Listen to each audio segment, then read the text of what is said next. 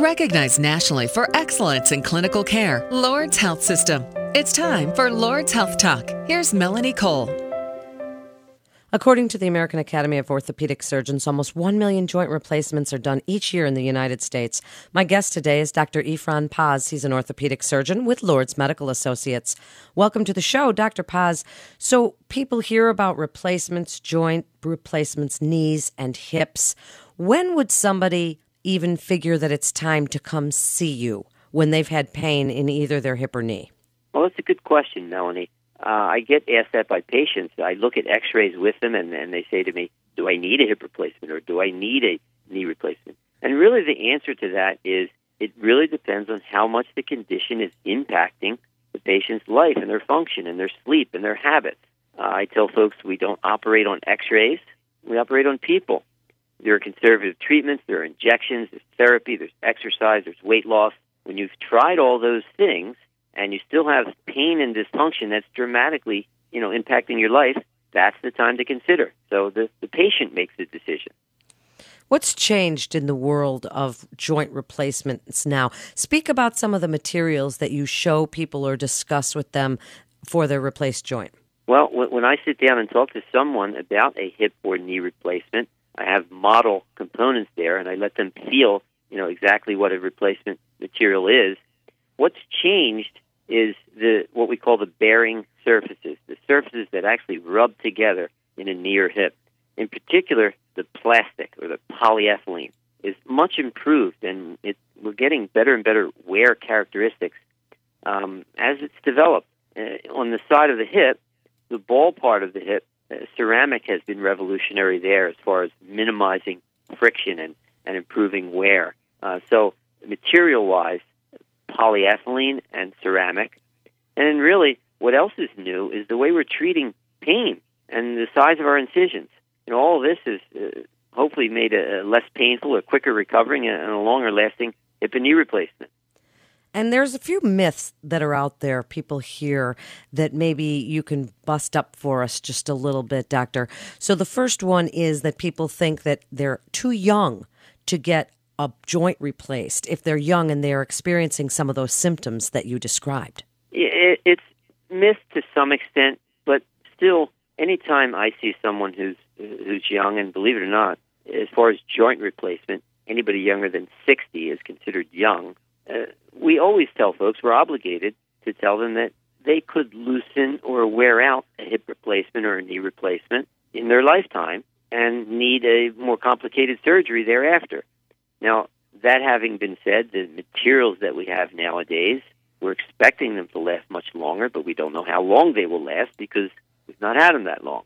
Um, I've done hip and knee replacements on folks young, folks in their thirties even, with severe degenerative disease or deformities after trauma. Um, and we do it for quality of life reasons. Um, but again, uh, at least I feel obligated to counsel these people and tell them, you could wear it out or loosen it in your lifetime. And what's like life for them afterwards? Is, do they have range of motion? Are they going to develop a lot of scar tissue? Because that's another myth. People say, well, I'm not going to be able to move around as easily as I did.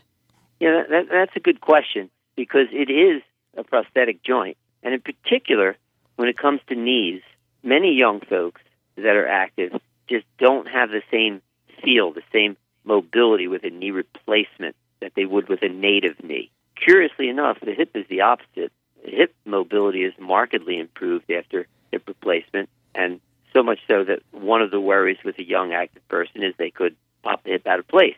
But in particular, this worry is early on, you know, within the first few months after their hip replacement. So knees are different than hips. In particular, a prosthetic knee joint doesn't feel exactly the same mechanical, mechanical-wise uh, as a native knee. Um, it's important to also tell this to young folks uh, before hip replacement or knee replacement. And they can be active afterward. If they want to get back to their exercise or back to their weekend warrior sports, they can still do that with the replacement? They can be active. There, there are certain exercises that we try to dissuade people from, and in particular, if you had a hip or knee replacement, jogging uh, or training for a marathon wouldn't be ideal. You you could loosen or wear out your prosthesis quicker. Similarly, contact athletics, you know, playing football uh, with a hip replacement or a knee replacement, or even soccer. Not ideal. Tennis, uh, running with their grandchildren, running across the street, uh, golf, l- low impact and non-contact athletics. Absolutely. You know, we encourage folks to get back to that stuff. Skiing as well. And how soon after the procedure can they start physical therapy? How soon do you, if they've gotten a new knee or a new hip, how soon do you want them to get up and start walking around on it? We get our patients, or I get my patients, up that night.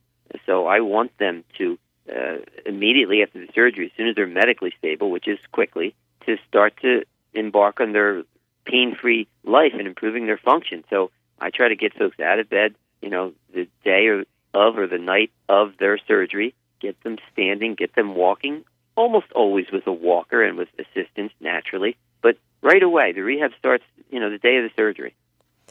And then which one is easier for you doctors, a hip or a knee to replace, or for the patients for that matter? Yeah, well, that's an interesting question. And, and really, uh, some doctors prefer doing hip replacements. Some prefer the mechanics of a knee replacement. Um, it's hard for me to answer. I can tell you from a patient perspective, far and away, hip replacement is much easier to recover from, less pain, um, less uh, dysfunction, less work on the part of the patient. I have plenty of folks that I do hip replacements on, and other than the immediate few weeks of therapy, never even need therapy. Knee replacements are different. It takes great work on the part of the patient, and quite often physical therapy, to get range of motion back and to take these tight and inflamed tissues and not let them scar up. So far and away for the patient, uh, knee replacement's harder to recover from than hip replacement, from a pain standpoint and from a motion and rehab standpoint. And in the last few minutes, give us your best advice. Is there any way to prevent the need for a replacement, for a joint replacement? What do you tell people every day about keeping healthy joints? Another good question, because it is a discussion I have every day with patients. And, and activity modification when you have an arthritic knee is uh, one of the things we do. We avoid high-impact exercise and training. Weight loss, keeping our weight down. If we diminish the weight through a weight-bearing joint, naturally it will preserve it. Also, really important, exercise. If an arthritic joint that is kept supple and exercised on a regular basis, provided that it's not painful exercise, generally feels better and lasts longer, functions better. So weight loss, activity modification, exercise, really important. And why should they come to Lourdes Health System for their care? Well, I naturally I'm biased, but I like to think I provide an individualized and personalized care. I mean, I talk to my patients. I see my patients each day they're in the hospital after their surgery. I see my patients personally each time they have a follow-up visit, and I see them ten days after their surgery, six weeks after the surgery, three months after the surgery, six months after the surgery, one year after the surgery, and then usually yearly thereafter. So I like to think I give a personalized care. We've recently renov- renovated our fifth floor to accept our joint patients with a private room, a flat-screen T V, a little nicer surrounding, uh, even though we are a community hospital. Um, so those are the reasons I like to think folks would come to me. Thank you so much for being with us today. It's great information. You're listening to Lourdes Health Talk, and for more information, you can go to Lourdes net dot org. That's Lourdes net dot org. This is Melanie Cole. Thanks so much for listening.